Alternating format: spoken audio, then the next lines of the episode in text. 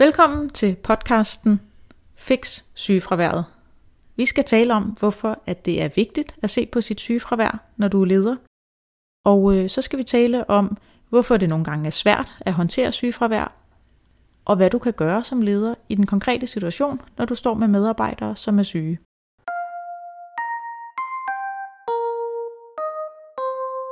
Velkommen til podcastserien Lederhjælpen. Lyt dig til bedre ledelse. Mit navn er Gita Maja Laguarte, og overfor mig der står Ane Jægersborg. Tilsammen så udgør vi The Leading Culture. Vi arbejder med at udvikle ledere, både individuelle ledere og ledelse og kultur på tværs af organisationer.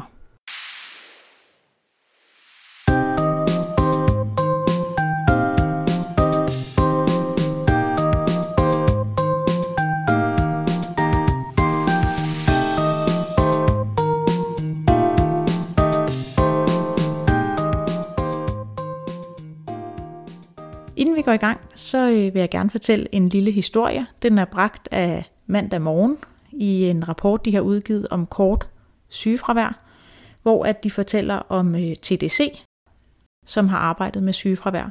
Og TDC har ved at arbejde med deres sygefravær nedbragt sygefraværet per medarbejder med over 4%.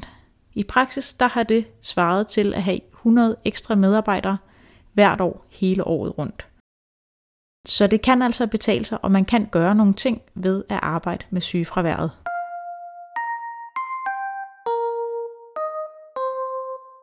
Inden vi går i gang med at kigge på, hvad man kan gøre med at arbejde med sygefraværet i sit team, så er det måske værd lige at dvæle ved, hvorfor er det egentlig vigtigt at gøre noget ved det.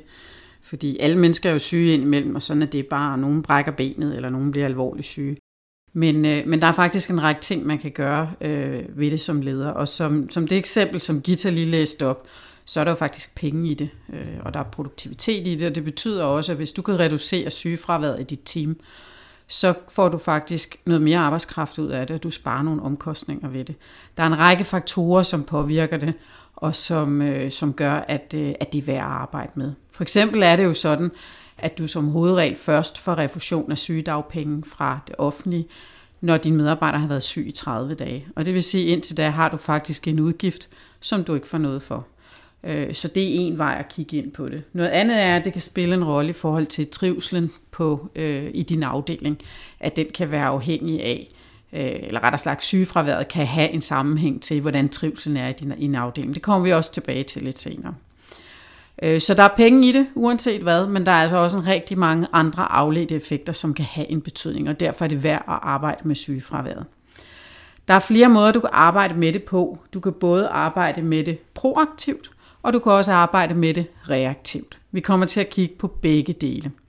Men inden vi går i gang med det, så vil jeg lige komme med lidt rigtig kedelig statistik, som måske kan sætte det lidt i relief i forhold til, hvorfor det er vigtigt at arbejde med det.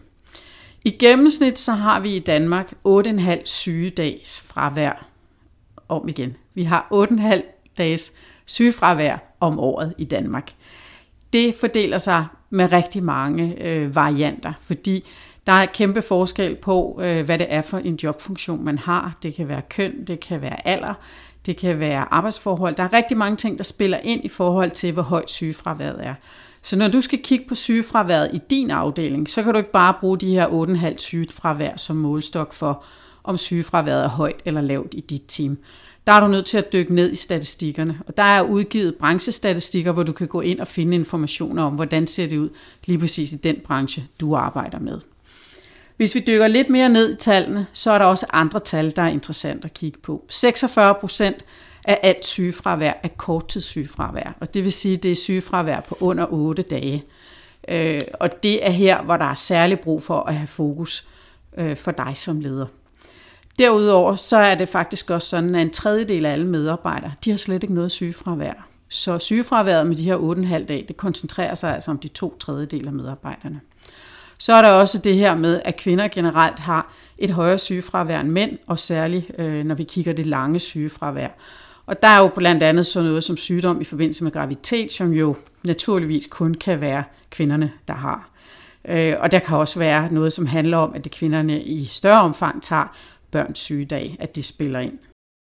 Den sidste ting, som kan være relevant også lige at dvæle ved, det er, at når man kigger på lønmodtagere, som tilkendegiver, at de er i team, hvor trivslen ikke er så god, at de generelt har et højere sygefravær end medarbejdere i de teams, hvor der er en rigtig god trivsel.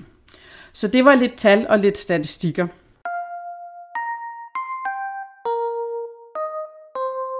Det er jo svært sådan lige at læse en statistik, fordi at øh, selvom der er et branchegennemsnit for lige præcis din branche, så er det jo afhængig af aldersfordelingen på, på dem, du har i din afdeling. Det er afhængig af, hvor mange kvinder og mænd der er. Øh, det er afhængig af rigtig mange forskellige ting, så du skal altså, før du begiver dig ud i en hurtig konklusion, lige tænke dig godt og grundigt om at være sikker på, at du forstår dine tal ordentligt.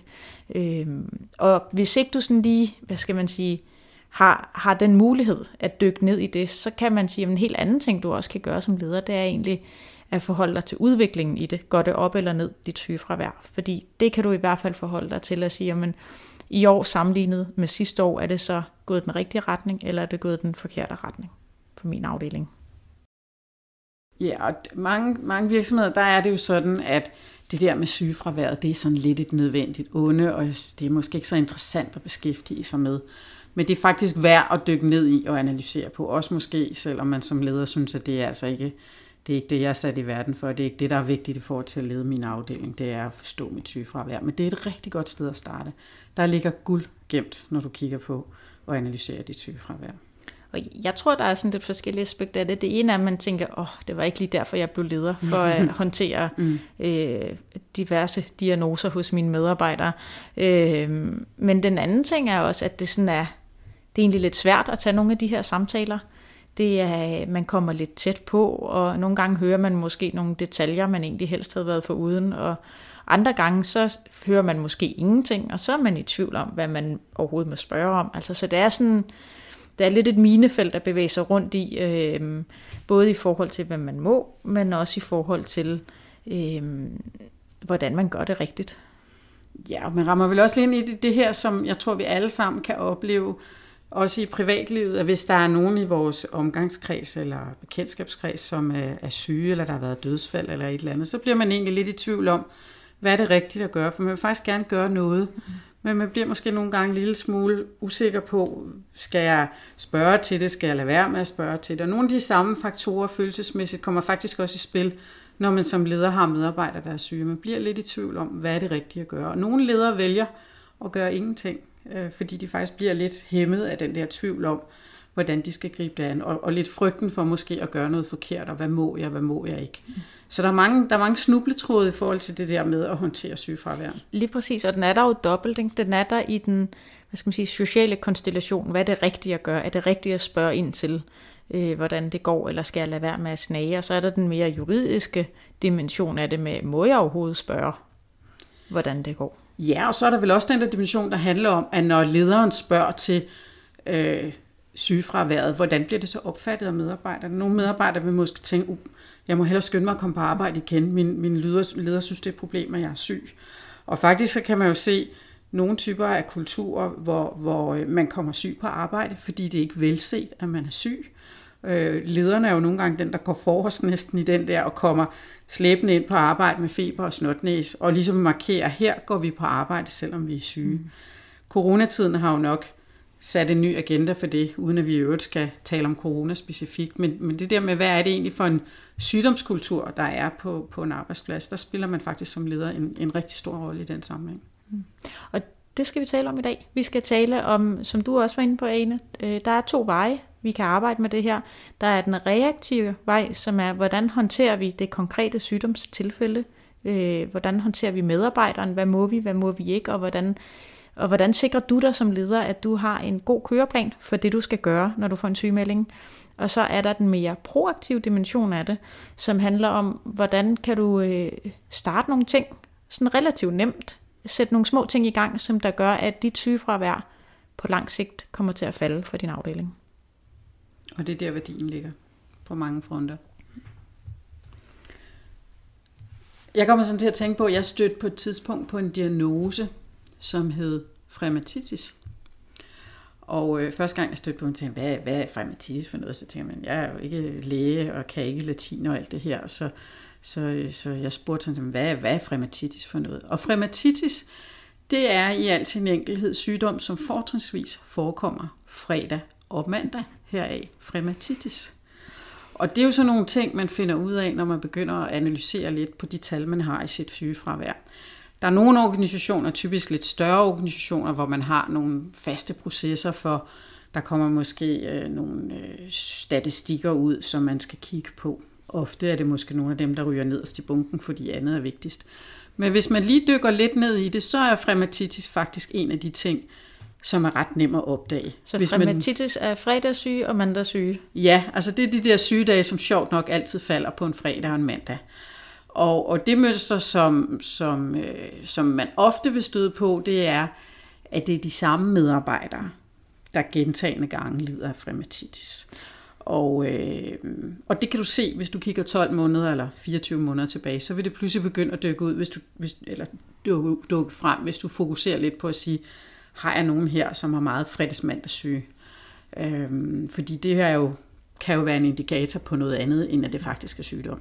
Og der kan man jo også, hvis vi lige går tilbage til de tal, du læste op i starten, ja. og ser på det statistiske grundlag, som er udarbejdet af det Nationale Forskningscenter for Arbejdsmiljø, øh, der kan man også se, at det korte sygefravær, det er højere for unge mennesker end for ældre mennesker. Ja. Og, øh, og det kunne jo godt linke lidt ind i den her frematitis, øh, at øh, det ved jeg ikke. Der bliver måske festet lidt mere om weekenden. Der er en anden kultur, øh, en, måske en anden arbejdsmoral, skal man passe på med at sige, men ja. der kan jo godt ligge, ligge nogle ting i det.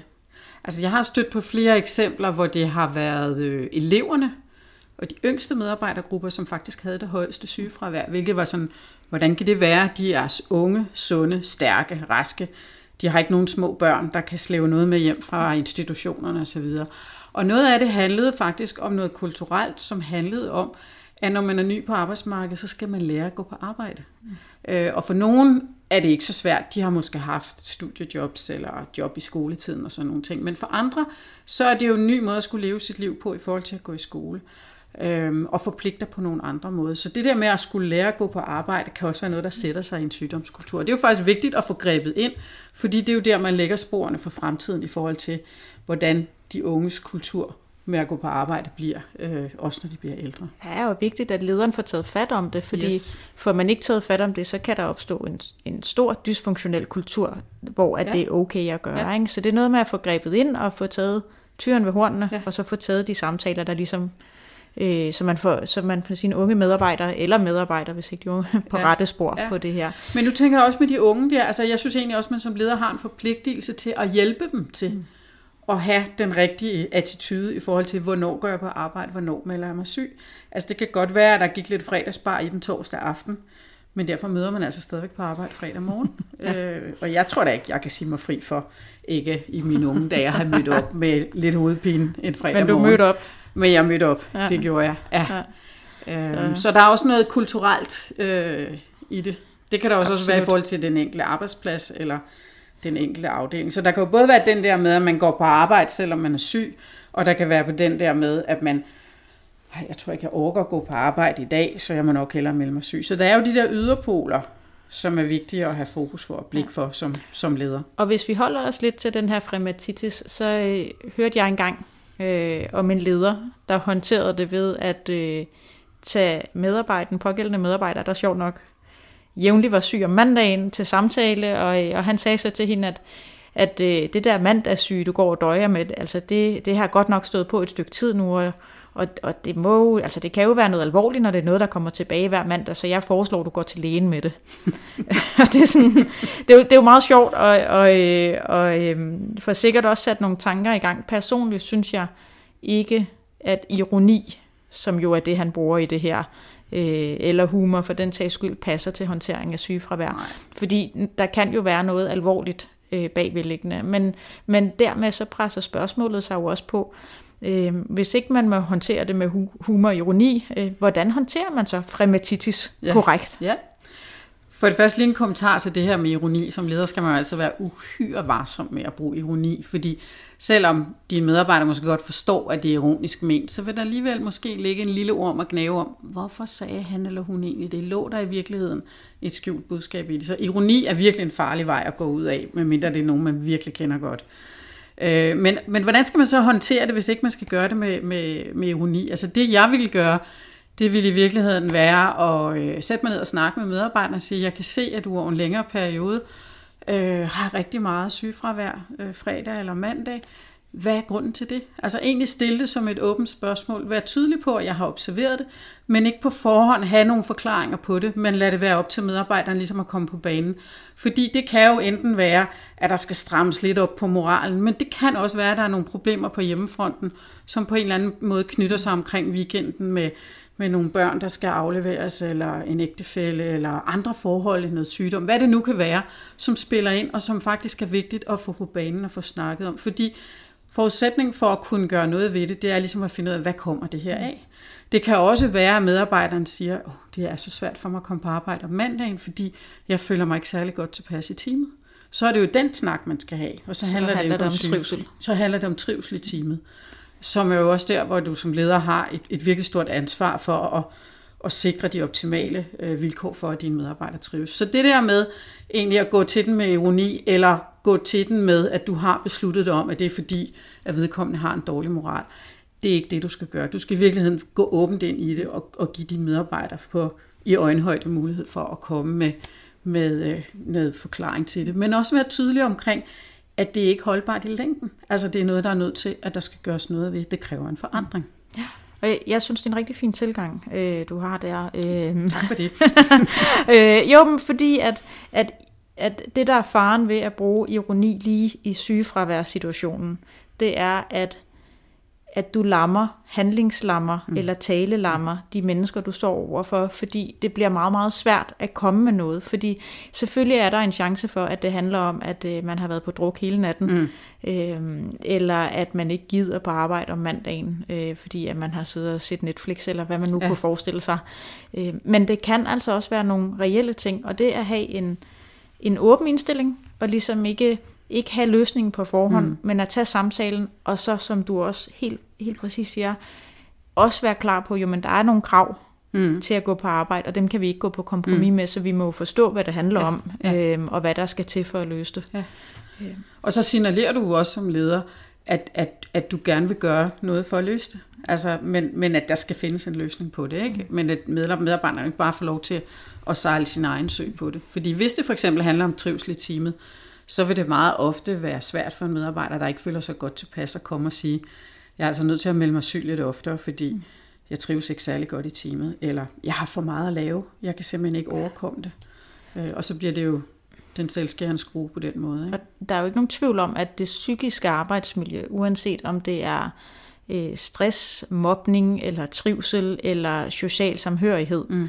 er stadigvæk enormt tabubelagt. Ja. Altså det er, ikke, det er ikke rart at skulle sige, at det er de ting, fordi at, at det ikke er noget, vi... Altså, der er ikke et, et åbent forum for lige at tale om det over frokosten. Øh. Og det er heller ikke sikkert, at medarbejderen selv kan sætte de ord på det. Medarbejderen kan måske kun give udtryk for, hvad han eller hun føler, mm. men ikke nødvendigvis giver diagnosen. Og det er jo også der, hvor man som leder har en, en rolle og et ansvar i forhold til at hjælpe til at få pakket det her ud og få klarlagt, hvad er det i virkeligheden, der er de underliggende årsager til, at den her medarbejder rigtig ofte har sygefravær om, om mandagen eller om fredagen.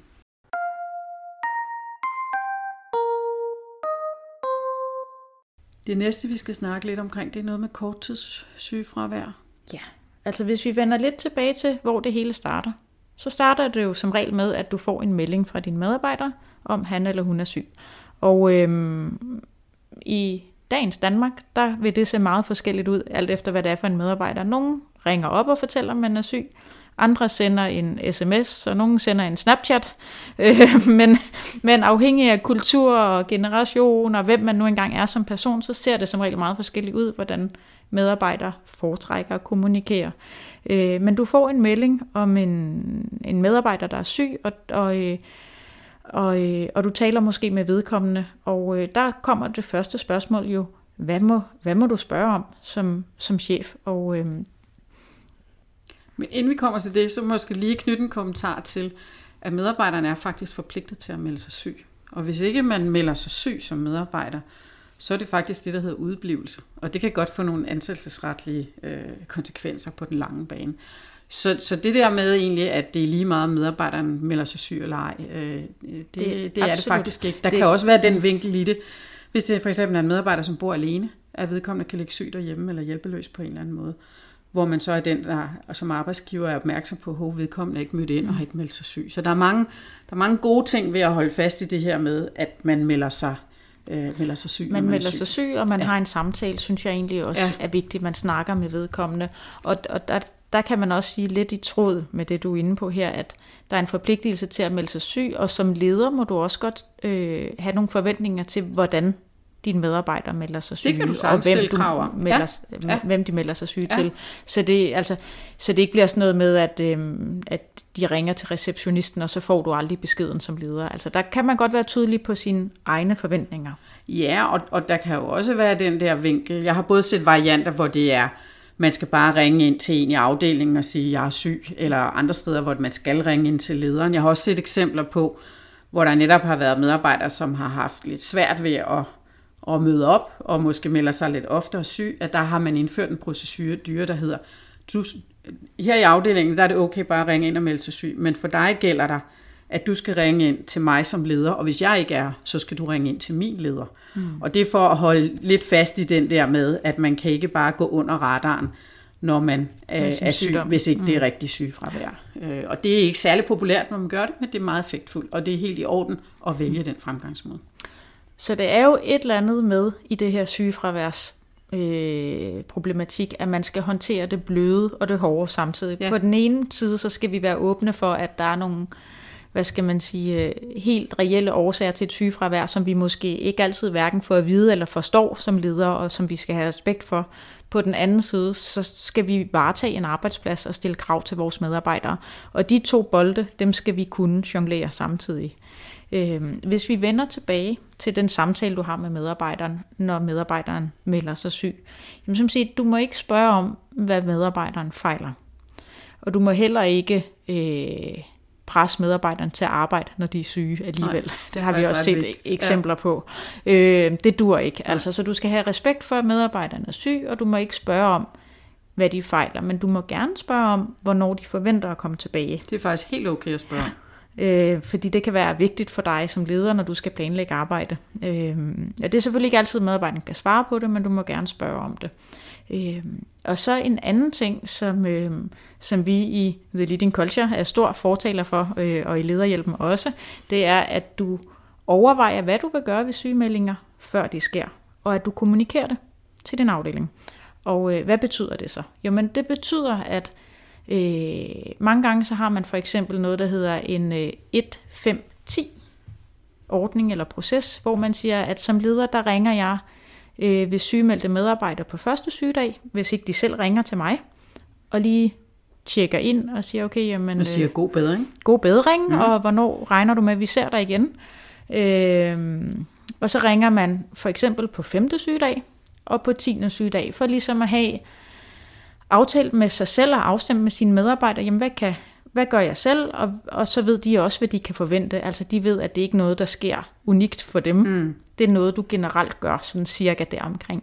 Og det har simpelthen den fordel, at, at der er sat ord på, hvad der kommer til at ske, øhm, og så forpligtiger det er også dig en lille smule til rent faktisk at gøre det.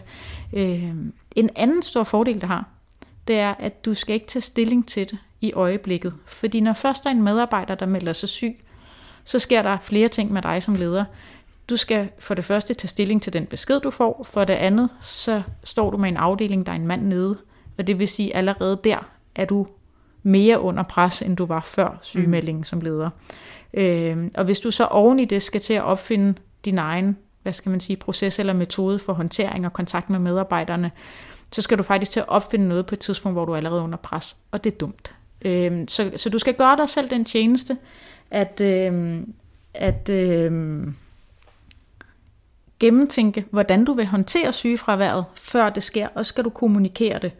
Øh, og du kan også, hvad skal man sige, flette de ting ind, der hedder, hvordan kommunikerer vi om sygefravær i afdelingen, sådan så vi internt ved, hvem der er syge og hvem der ikke er syge, hvordan, hvem står for at aflyse møder eller aktiviteter ved sygdom. Og der har vi øh, i forbindelse med den her podcast lavet en checkliste til håndtering af sygefravær, som du kan øh, downloade, øh, og du finder linket under podcast øh, beskrivelsen. Det hedder www.theleadingculture.com podcast 5. Ja, ja. det er rigtigt. Det her med at på forhånd at taget stilling til, hvordan du vil håndtere sygefraværet, det er en rigtig god idé, fordi du kan skabe noget transparens i forhold til dine medarbejdere. For det første så betyder det, at det er tydeligt for dem, hvad kommer der til at ske, og der er ikke noget hokus pokus i det, og det er ikke mærkeligt eller underligt eller anderledes. Men det kan faktisk godt, godt have lidt en præventiv effekt at medarbejderne på forhånd ved, at det der sygefravær, det er ikke sådan noget, der står nederst på siden på den sidste side i bogen, men det er faktisk noget, som, øh, som vi har en klar tydelig proces for, og som ikke bare går under radaren.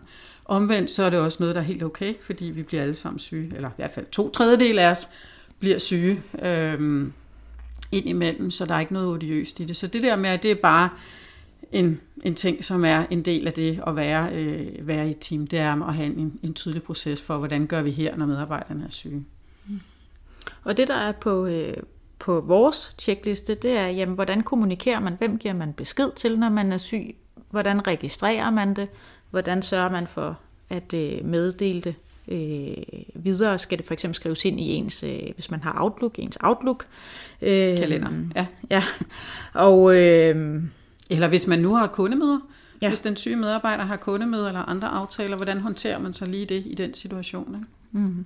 Øh, så, så der kan man så altså også det sidste her meget vigtigt, jamen hvilken kontakt kan man forvente at have med sin leder? Og der kommer også lidt på den checkliste, vi har lidt med, øh, hvad skal man sige, øh, råd til langtidssygemeldinger, som vi jo ikke kommer i dybden med her, men hvor det alligevel også er vigtigt at have, have nogle idéer om, hvordan kontakten skal foregå, hvis man har en langtidssygemelding, fordi det faktisk tit er der, at øh, filmen knækker i arbejdsrelationen med, med leder og arbejdsplads, at man simpelthen bliver for distanceret til sit arbejde under en langtidssygemelding. Det er faktisk rigtig vigtigt, og det er også noget af der, hvor det kan være svært at holde fokus, fordi medarbejderne, der har været væk i længere tid, har man måske lidt en tendens til at glemme, for man har travlt i hverdagen. Det gælder både for lederen, men også for kollegaerne. Og jo længere tid der går, jo sværere bliver det faktisk for den medarbejder at komme tilbage på arbejde. Og der er jo statistikker, der viser, at hvis man har været øh, væk øh, fra sit job i mere end tre måneder, så er sandsynligheden for, at man kommer tilbage i det samme job faktisk ret lille. Øh, øh skræmmende lille. Øh, og det er næsten uanset, hvad der er årsagen til det. Øh, så det der med egentlig at have den her kontinuerlige kontakt øh, til medarbejderen, måske ugentlig eller hver 14. dag eller noget, når det handler om langtidssygefravær, det er simpelthen så vigtigt.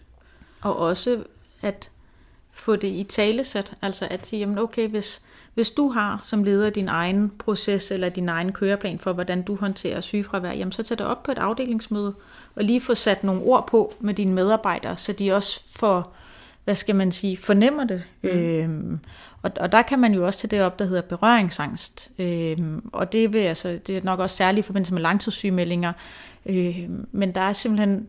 Øhm, mange gange, at folk måske bliver lidt berøringsangste, uanset om det handler om, om hvad skal man sige, noget psykisk, eller noget fysisk, eller noget sovrelateret, mm. jamen så bliver vi lidt bange for at tale om det, og vi, måske fordi vi bliver bange for at sige noget forkert, og så ved vi ikke rigtigt, hvad vi skal sige, og så bliver det ikke rigtigt så meget, og det kan jo isolere den hjemsendte medarbejder ja. yderligere.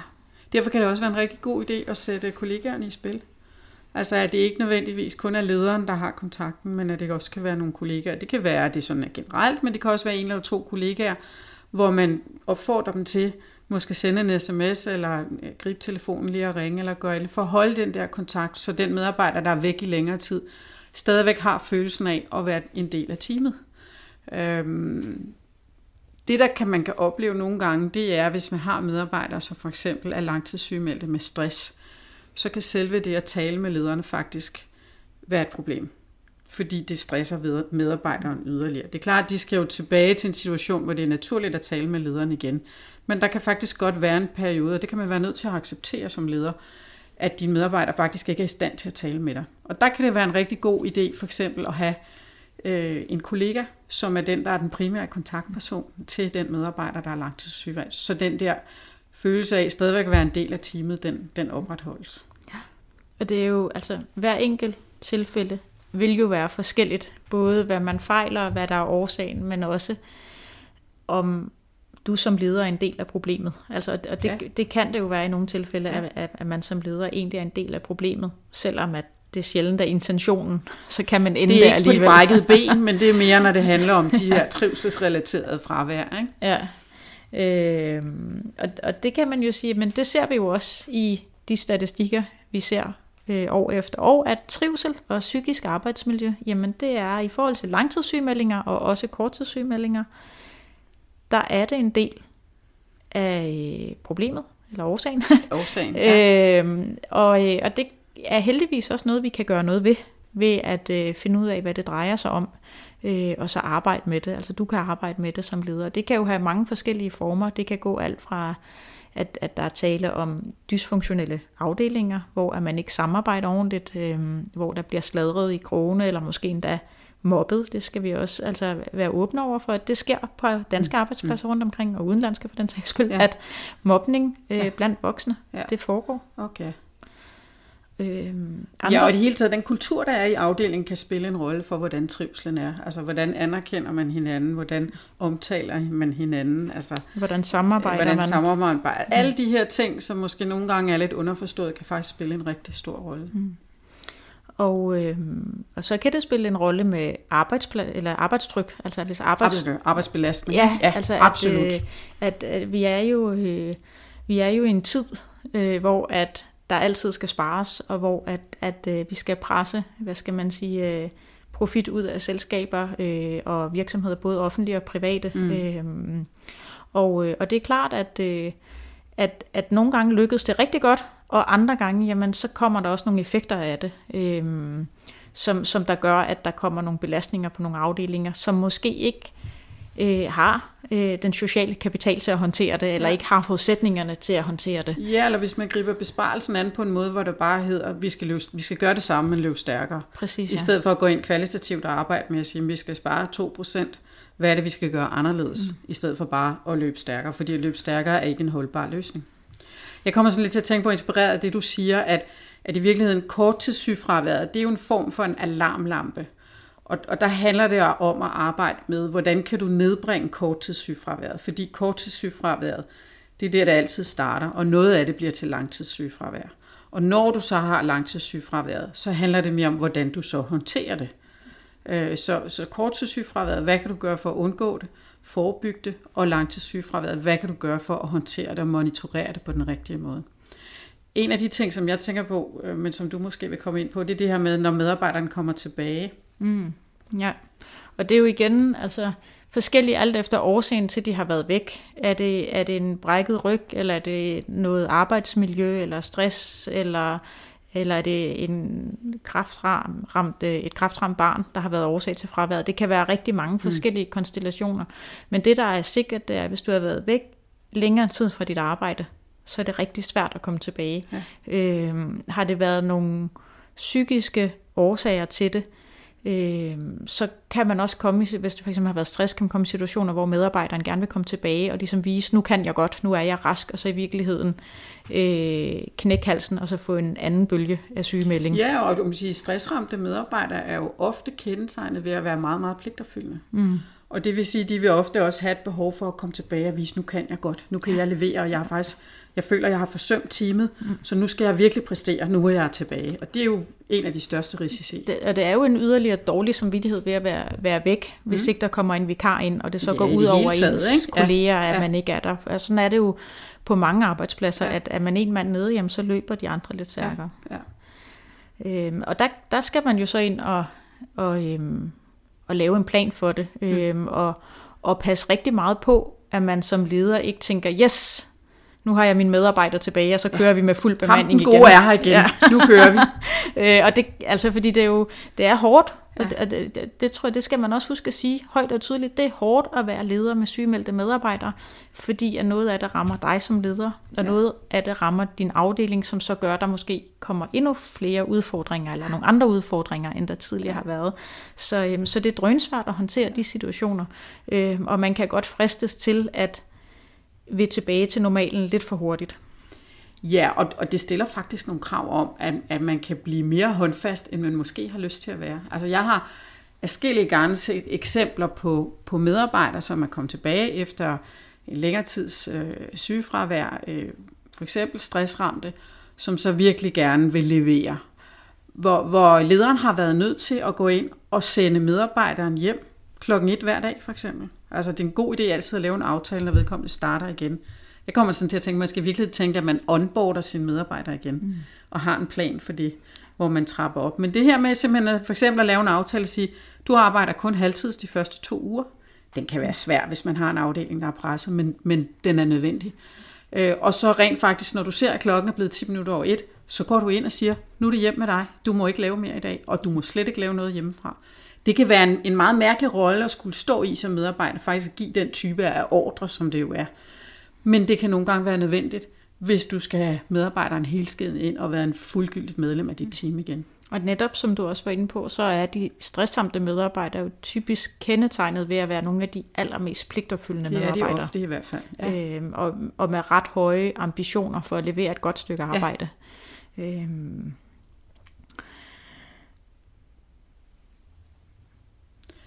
Er der andre ting, vi kan sige omkring langtidssygefra? Altså, jeg tænker, den der onboarding-tanke i virkeligheden, at det er jo ikke en ny medarbejder, du får tilbage, men det er en medarbejder, som skal starte lidt forfra. Så det kan jo godt være, at der skal være en kollega, der skal kobles på, køre lidt parløb med noget. Øhm, du skal være tydeligere på øh, din ledelsesrolle i forhold til den. Du skal holde mere øje med vedkommende. Det er måske typisk en medarbejder, der er vant til at arbejde meget selvstændigt, men som du nu skal være lidt mere på Øh, det kan også være en medarbejder, som overleverer på sine opgaver, altså laver mere end 100% løsninger, som du skal ind og prøve at arbejde med og skrue ned for ambitionerne. Noget, der er sindssygt svært, øh, men som nogle gange kan være nødvendigt. Øh, så der er mange faktorer, der spiller ind. Og så tænker jeg også, at du skal ikke være for hård ved dig selv som leder. Altså, det, det, det er... Øhm, altså det, man kan godt sådan komme til at, at, øh, at tænke, altså, at man selv er årsagen til det, og det kan man jo godt have været som det leder. Det kan man godt, det skal man i hvert fald have øje for, at det er en øh, mulighed, at man er en, en del af problemet. Men, men det nytter ikke noget at slå sig selv oven i hovedet ja. med det, så må man kigge fremad og sige, jamen okay, nu er vi her, ja. øh, og så være enormt realistisk om, jamen hvordan får vi det til at fungere på ja. den lange bane. Ja. ja, og så den der mere at tage den der tilgang og sige, hvad skal der til, for at det kommer til at fungere, så det ikke handler om, at det, hvem skal slå hvem i hovedet, men det handler om, hvordan får vi fremadrettet mm. løst det her, så det kommer til at fungere på en god måde. Så er det også meget nemmere at tale om det, fordi man taler om en positiv løsning, frem for om et problem mm. som sådan. Og, og der kommer selvfølgelig også ved langtidssygefravær øh, en masse for, formelle krav i spil med sygefravær, samtale efter fire uger, mulighedserklæringer osv. Øh, men alle de værktøjer giver egentlig ikke særlig meget mening, medmindre man går ind i det med det mindset, du beskriver. Mm. Nemlig at lade os se fremad, og så prøve at se, hvordan vi kan ja. få det godt igen, ja. og hvad skal der til. Ja, øh, så der, der bliver intentionen rigtig vigtig ja. i forhold til, hvordan man går ind i den samtale. er det, der er en eller anden hjemmeside, hvor man kan finde rigtig mange gode ting? Man kan finde på sygefravær.dk, som ja, er, er ja. øh, under er det arbejdstilsynet, der har den. Det er i hvert fald offentlig ja. myndighed, der ja. har den. Der kan man finde en masse forskellige... Øh, øh, workshops og øvelser, man kan lave med sin afdeling. Så der kan man sige, der er vi mere inde i det proaktive spor ja. i forhold til at, at lave en langsigtet forebyggelse af sygefravær. Der kan man simpelthen gå ind og så sige, jamen okay, afhængig af hvilke udfordringer du har med din, er det noget med løft og tunge løft og rygskader, mm. jamen så er der nogle typer aktiviteter, man kan lave med sin afdeling for at få taget de diskussioner. Det kan også være noget med trivsel og dysfunktionelle team og arbejde med at, at få bedre sammenhold i afdelingen. Jamen så er der nogle andre øh, nogle andre øvelser, øh, og nogle af dem er også sådan rimelig coronasikre, altså de kunne godt laves mm. på en god tur i skoven ja, for eksempel. Ja. Ikke? Øh, så, øh, så hvis du sidder med et konkret problem i din afdeling, og gerne vil arbejde sådan lidt mere langsigtet med at nedbringe ja. dit sygefravær, jamen så er det i hvert fald et godt sted at starte, og ja. det er åbent og gratis for alle. Ja, og, og en anden vej at gå er at kunne bringe en ind, øh, udefra til at facilitere en øvelse i teamet, som handler om, hvordan, hvordan håndterer vi det her i teamet, øh, som mere en fællesøvelse, hvis, det også, hvis der er elementer af kultur og, og trivsel indover, der er brug for. Så det at have en, en udefrastående, øh, udefra kommende til at facilitere det, kan være lettere, fordi man selv som leder kan være friere i sådan en kontekst, end hvis man selv skal facilitere det. Ja, og fordi man som leder måske øh, utilsigtet kan være en del af problemet. Også det. Lige præcis. Og, øh, og der er det jo det er langsigtede indsatser. Altså det er noget, som, som, hvad skal man sige, det er ikke noget, hvor du får et resultat fra, fra torsdag til fredag. Ingen quick fix her, nej. men, men alligevel så, så kommer der jo nogle hurtige resultater i bare, altså at starte det giver allerede noget. Og Har det er så at bygge, tale om det, gør en forskel. Præcis, og så bygge videre på det. Ja. Og, øhm, og der tænker jeg, at øh, igen at sige, jamen det, at du som, som leder har en plan for, hvad, hvordan du håndterer sygefravær, hvad ja. din holdning er. Øh, der, skal du, der skal du ind og, og hente vores øh, checkliste til sygefravær. Ja. Øh, og så skal du, der er et, et oplæg, øh, som er, allerede er skrevet til, hvordan du håndterer sygefravær, men du skal læse det igennem og tilpasse det, så det matcher præcis din holdning til sygefravær. Ja, og den øhm, politik, der er på din arbejdsplads. Og, og den kultur, politik, ikke? selvfølgelig. Ja. Er man på en større arbejdsplads, ja. så kan det være, at der allerede ligger en politik for sygefravær, ja. som man så lige må støve af og få kigget på. Ja. Øh, men i hvert fald få din egen holdning til det, og beslut dig selv for, hvad du gør, og så tage det op med din afdeling, er også noget, som der skaber øh, øh, både noget tydelighed, men også noget mulighed for dialog på tværs i afdelingen. Altså, der er jo virkelig en rigtig mange gevinster ved at gøre det her, og som du sagde indledningsvis, så så er det jo ikke den, hvor man som leder springer ud af sengen om morgenen og siger, ja, yeah, jeg skal ind og arbejde med sygefravær. Øh, det er ikke sådan, man tænker. Det tror jeg i hvert fald meget få, der tænker sådan. Men, men hvis vi sådan skal til at runde af øh, og, og, og opsummere lidt på det, så starter det hele jo ved at, at være nysgerrig på dine tal. Altså forstå, hvordan ser dit sygefravær ud, øh, både over tid, men også i forhold til, til teams, du kan sammenligne med inden for brancher, øh, sammensætning af team og arbejdsopgaver osv. Så, så vær nysgerrig på dine tal, analyser, find ud af, hvad tallene kan fortælle dig.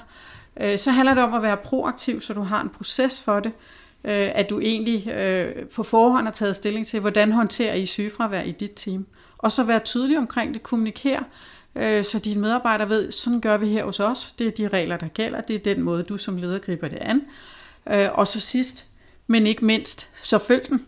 Altså, det er jo ikke nok, at du bare laver verdens bedste proces, og så lægger den ned i skuffen. Du skal rent faktisk også efterleve den. Kommuniker den og følg den, og du kan finde den. Jeg kommer lige med linket her igen, til hvis ikke du har det på www theleadingculture.dk-podcast5.